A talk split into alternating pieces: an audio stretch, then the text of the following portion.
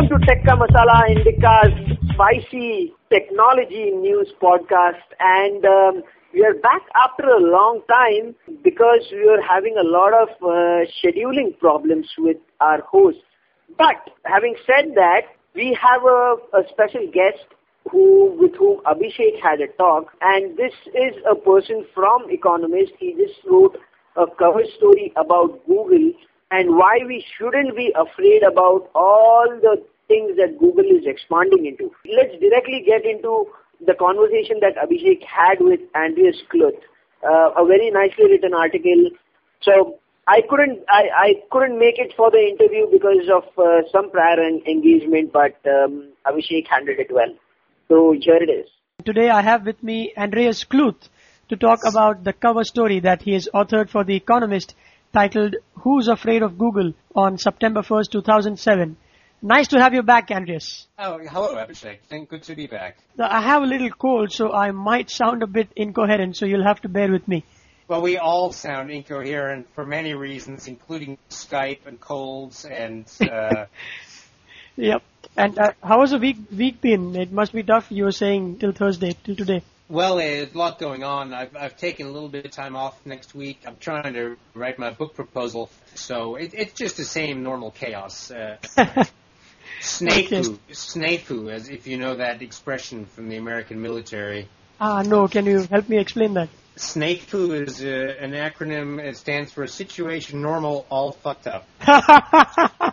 well, all right. Uh, my first question to you is: uh, There's so much written about Google since the time it was founded. How much pressure was there on you to write the cover story for The Economist and try to be different and yet interesting? Not only has there been a lot written about it, I mean, I have probably spent the equivalent of a book in the word count and in stories that, I, that have had Google in it in one way or another. Sometimes it's about the new media, sometimes about search, sometimes about Yahoo, very often about Google. And so from time to time, I, I, at some point I just realized I was following it week by week, month by month, but it's one of those companies for which there's just an enormous appetite out there among readers. It's what Microsoft was 15 years ago, IBM 25 years ago, sometimes GE under Jack Welch. Sometimes there is just a company that is sexy for whatever reasons, is impenetrable and mysterious, and people want to know about it.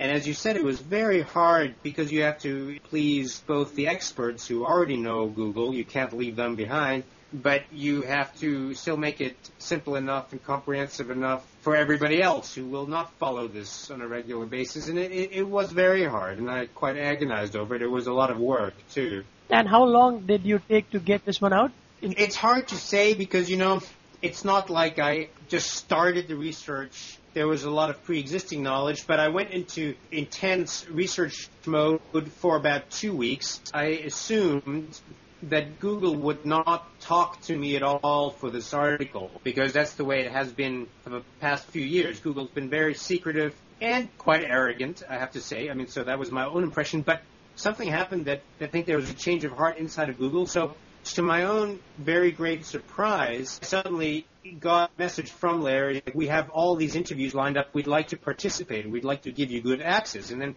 I don't know, I had maybe a dozen interviews with various people from Eric Schmidt uh, on down. So it was about two, two and a half weeks of very intense research and then the writing. Ah. Uh, Andreas, your article uh, starts by saying that rarely, if ever, has a company risen so fast in so many ways as Google, comma, the world's most powerful search engine. Now, my first reaction to that was, when do we stop calling Google a search engine, Andreas? When do we stop calling it a search engine? Yes. I, I think never. We will never stop calling it a search engine because whatever uh, new businesses it's going into, what they're really bringing to these old industries is search. So search remains at the core of everything they do. I, I can give you some examples. When they started scanning books in libraries around the world, it looked like they were expanding into something completely new. Books have been around, you know, certainly since Aristotle, and they've been and been around in large numbers since the printing press and the Renaissance. And, and now Google was trying to change that by digitizing them. However, the thing that they really ultimately bring to the world of books was the ability to search through them.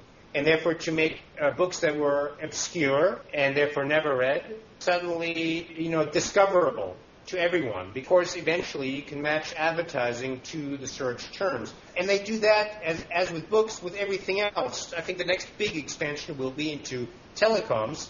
They may have a, a G phone, a Google mobile phone coming out, uh, software, not hardware, uh, and they, they will probably bid for radio spectrum in America, and maybe in other countries in the future. So they, I think they will be a provider of internet service and all of these things.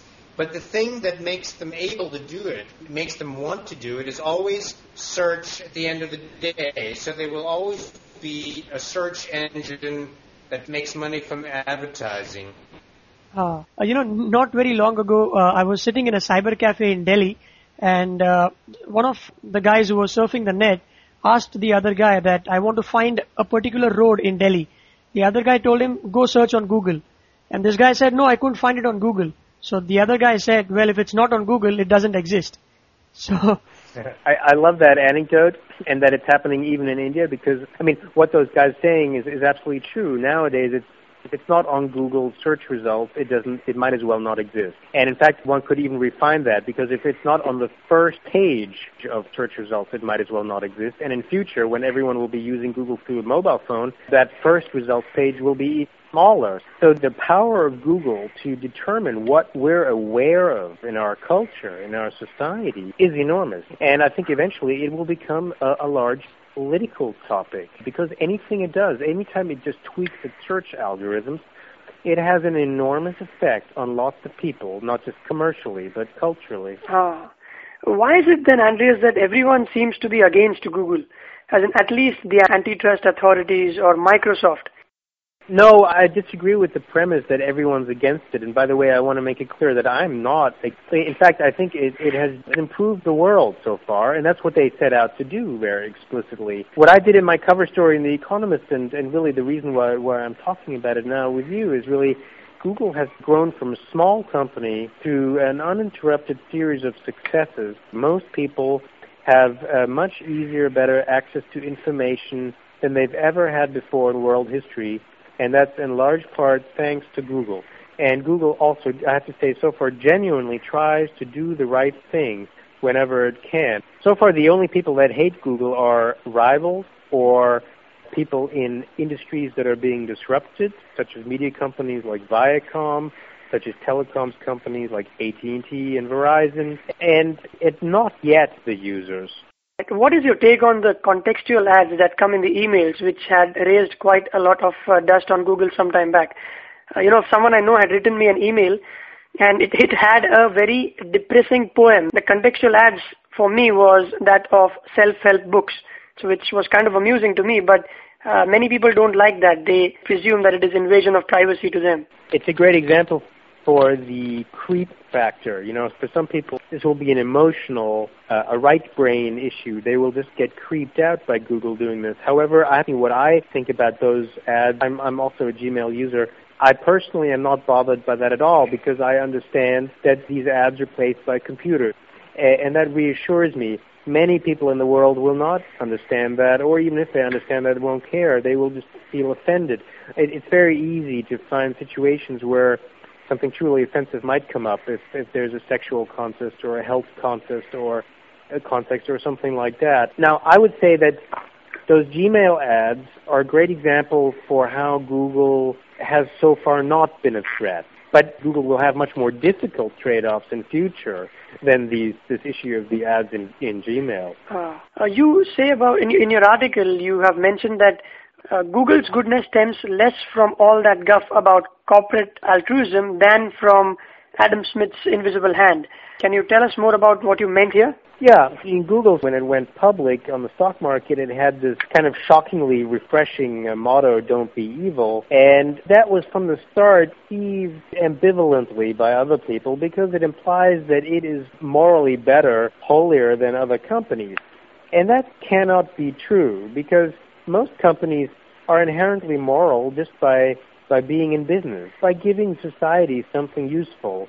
And essentially, that's what Adam Smith was saying during the Enlightenment in the 1700s, is that there is this harmony of interest and this invisible hand by which people working in their self-interest for their own profit supply something that other people can use. Google supplies this service that has improved the world and it makes a profit from it. Where Google is different is in pretending that it does these things out of altruism. That is not true and shouldn't be true. And we will find out if they mean that only when they have a crisis, when something goes wrong. They're forced to choose between, as it were, altruism on one hand and profits on the other side. So far, they've never, never had to choose anything. The thing that has improved the world is the thing that's making them one of the richest companies in the new economy. Ah. It reminds me of a line uh, from The Wealth of Nations uh, of Adam Smith uh, when he said that it is not from the benevolence of the butcher, brewer, or baker that you earn your meal, but from their regard to their own good. So Google is doing everything in the wheel of corporate social responsibility maybe, but then they're making money. And that's how it should be. That's how it should be. And, you know, I, I need to just remind you once again that I think that's great. The point of all that is to say that Google has so far been good, like every other, like most other companies, uh, the only way it's unique is in claiming that it is somehow better.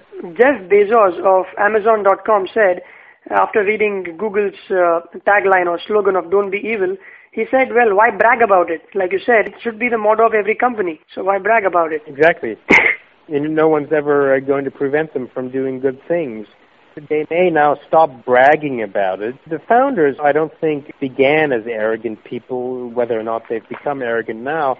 I think they're genuinely young. They they're now being photographed. They're recharging their electric uh, cars uh, doing things that are good for the environment and installing photovoltaic cells on their roof and so forth. Uh, have you met them in person? Did you have a chance to talk to them anytime? Yes, yes, I have. I've met them and you know things like their Christmas party at, at the TED conference in Monterey for brief moments of time. Uh, they're very sought after. They're hard to get interviews with, so I've not sort of sat down individually with Sergey Brin or Larry Page. I have slightly more in-depth a conversation with Eric Schmidt, the chief executive, and then, uh, of course, top management. Okay, that's cool. I wanted to know whether the rivalry between Google and Yahoo, uh, is Google getting back at Yahoo just to rub it in since Yahoo had spurned an offer to buy out Google in 2002? I mean, for example, Yahoo wanted to buy AOL, uh, Time Warner's web portal, and in comes Google and it buys a stake uh, in it.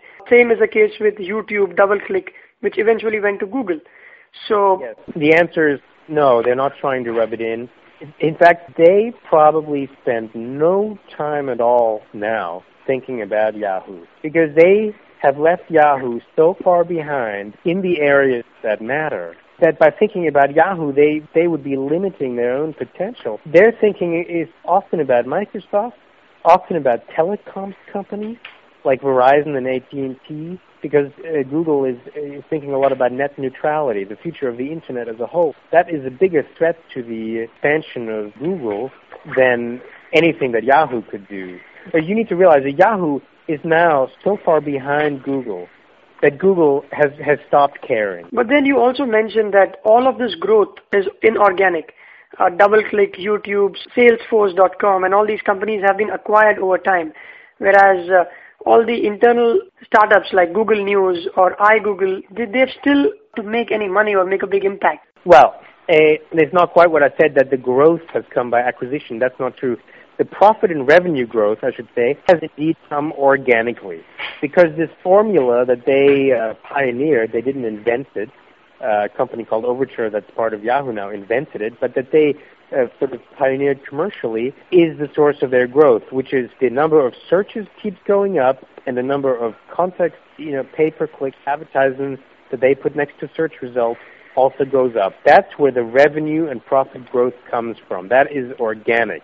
That needs to be clear. However, the truly big innovations, uh, such as uh, YouTube, such as DoubleClick, all the Google documents, the spreadsheet, the Word documents, the uh, the presentation software that you can do online, and many other examples, wiki software. Those are all things that they bought. Google Earth. I mean, we, we could keep going. They're, they're rolling in money, so they have this luxury that whenever anything truly big comes along, buy it. And that is more the way Cisco has grown. In the 90s, Cisco had a, a very profitable uh, business model because they were the plumber for the growing internet. They, they made the switches and routers. And whenever anything interesting was done by other companies, they bought those companies. And so Google looks more like Cisco in just being acquisitive than like some new phenomenon in, in, in generating all this innovation internally. Uh, and you also compare uh, Google with the banking industry. Google is a company that wants to store all our information, more and more of it, and eventually all of it.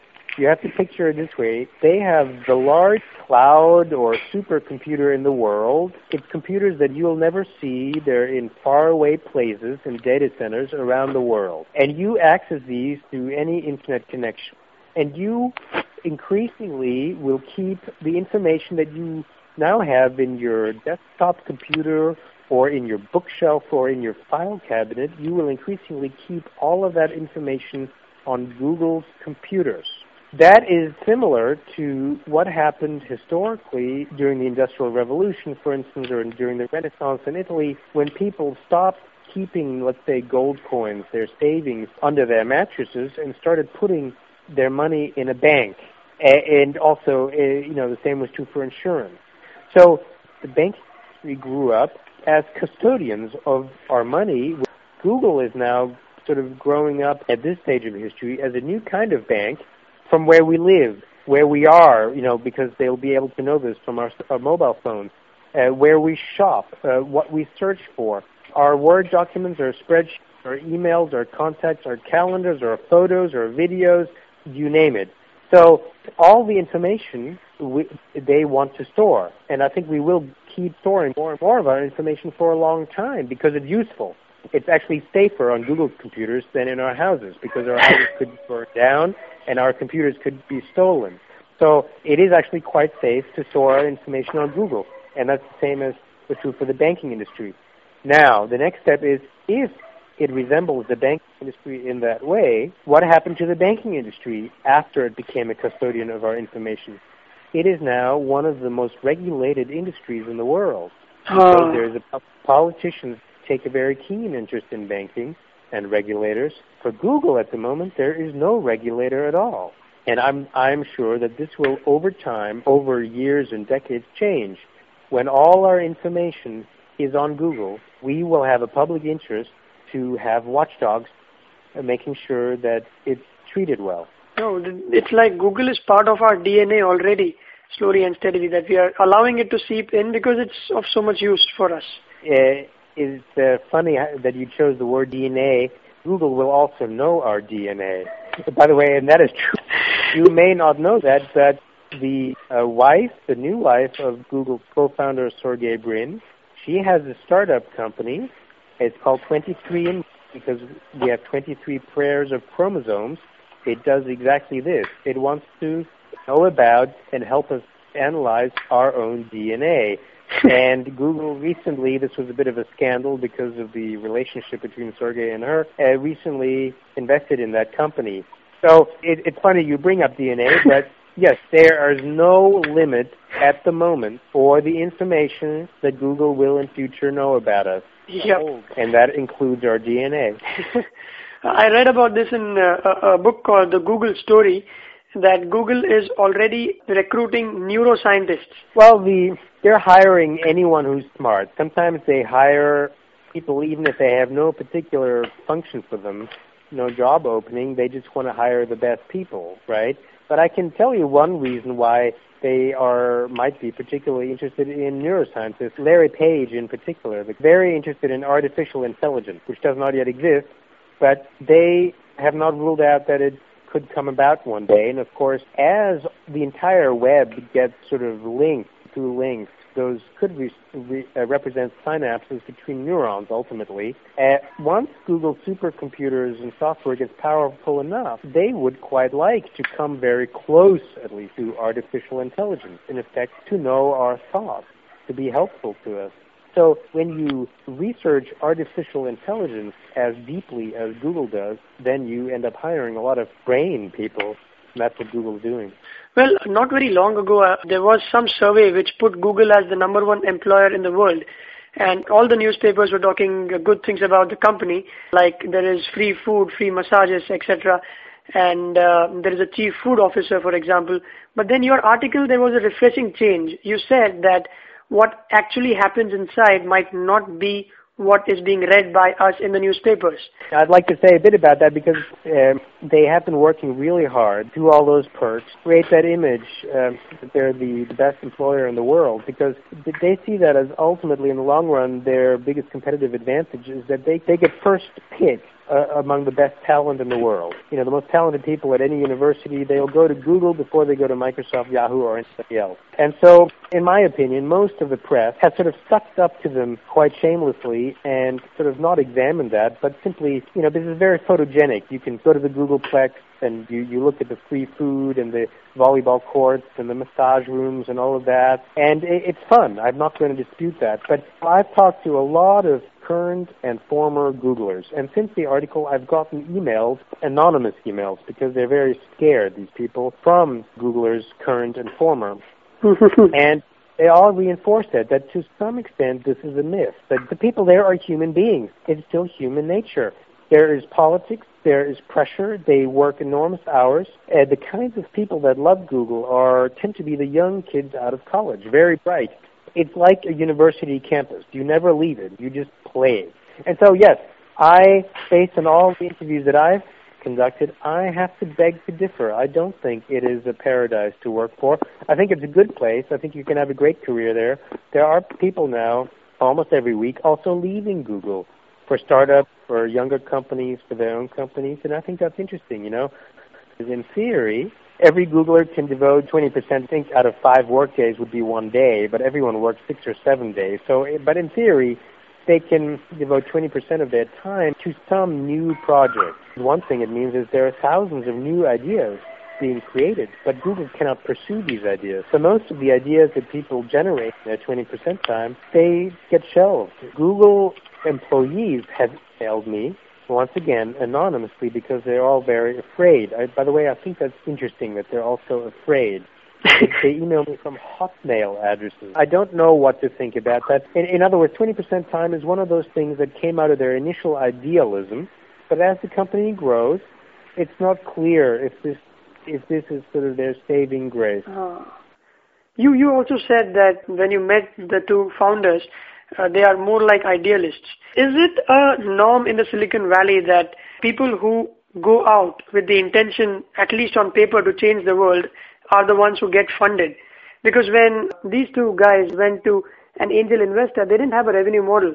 They had a brilliant idea and yet they got the first $100,000 paycheck. Silicon Valley is a funny thing. Everyone seems to be proclaiming a revolution. Whenever anybody invents anything at all, no matter how banal, they go to venture capitalists and the press and they say this is going to cause a revolution.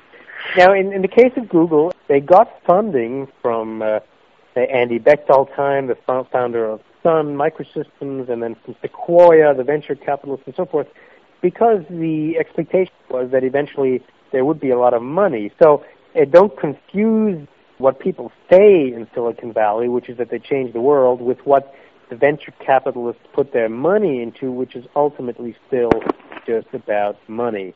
And uh, well, that was great, Andreas. Uh, how's the book about the Carthaginian journal coming along that uh, you are on? Well, last time we talked, I, I talked about uh, wanting to do it, and the only thing that's changed is that I've now taken a, a quick holiday this week, next week, and I'm actually working on the book proposal. That's the next step in, in the process is that I have to write up a proposal, and then I have to give it to my agent, and then he has to sell it. So, and that will take a long time. So with luck, knock on wood, in the next uh, half a year, there'll be a book deal, and then I'll actually write the book, and then maybe in a year from now, or a year and a half from, from now, the, the actual book will be out. The idea is that I'm going to trace the unusually suspenseful and interesting life of, of the uh, Carthaginian general Hannibal, who lived in about 200 BC, who marched an army of elephants over the Alps and invaded Italy you know, hoping to defeat Rome, and he kept beating the Romans, so going from success to success. But somehow, all those successes didn't end up to uh, a big success in his life, but to the exact opposite, ultimate failure. And so I'm just using his story to write a philosophy of success and failure, how some people who succeed in life still fail, how other people who fail somehow counterintuitively succeed. Well, I hope uh, you benefit from some of the examples that few of our listeners have given you in the comment section. I love that. I, I particularly love historical examples and you know the, um, the mythological examples like uh, the Ramayana. It's a very fruitful hunting ground for me. I a lot of uh, Greek mythology and Greek history and Roman history and ancient and Indian philosophy. I will use the Bhagavad Gita in, in my concluding chapter. Uh, India is, uh, just has this rich philosophical tradition that has a lot of things to say about these issues, and I tend to to tap into it. Right. Why don't you take a sabbatical from your work like Steve Jobs had done and come to India and for about six months and be a yogi or something? be careful what you wish for. I might just do that. I have thought about it and don't rule it out in the future. I can't do it right now. I also have some family duties. You know, I, I from time to time I think about that because I'm very drawn to to India in many in many ways. I may have told you my my daughter's name is Satya, truth. Wow. Uh, yes, so I'm German. My wife is Chinese American, but our our daughter has an Indian name, Satya. So that tells you something about my interest. So you have an Indian connection already. You're my daughter. Every day I say an Indian word many many times a day. That's great, Andreas. I wish you all the best for your book, and uh, I hope it's a great success. Uh, thank you, Abhishek, and I wish you all the best because from what I gather, um, you know, you've got a lot of interesting speakers, including people from The Economist, and it sounds like your podcast is doing great, and uh, deservedly so. So, uh, it's success to you. Thank you. Thanks a lot. I need that. Have a nice day. Bye-bye. Bye-bye. Thank you. Log on to www.theindicast.com and leave your comments there. Bye-bye.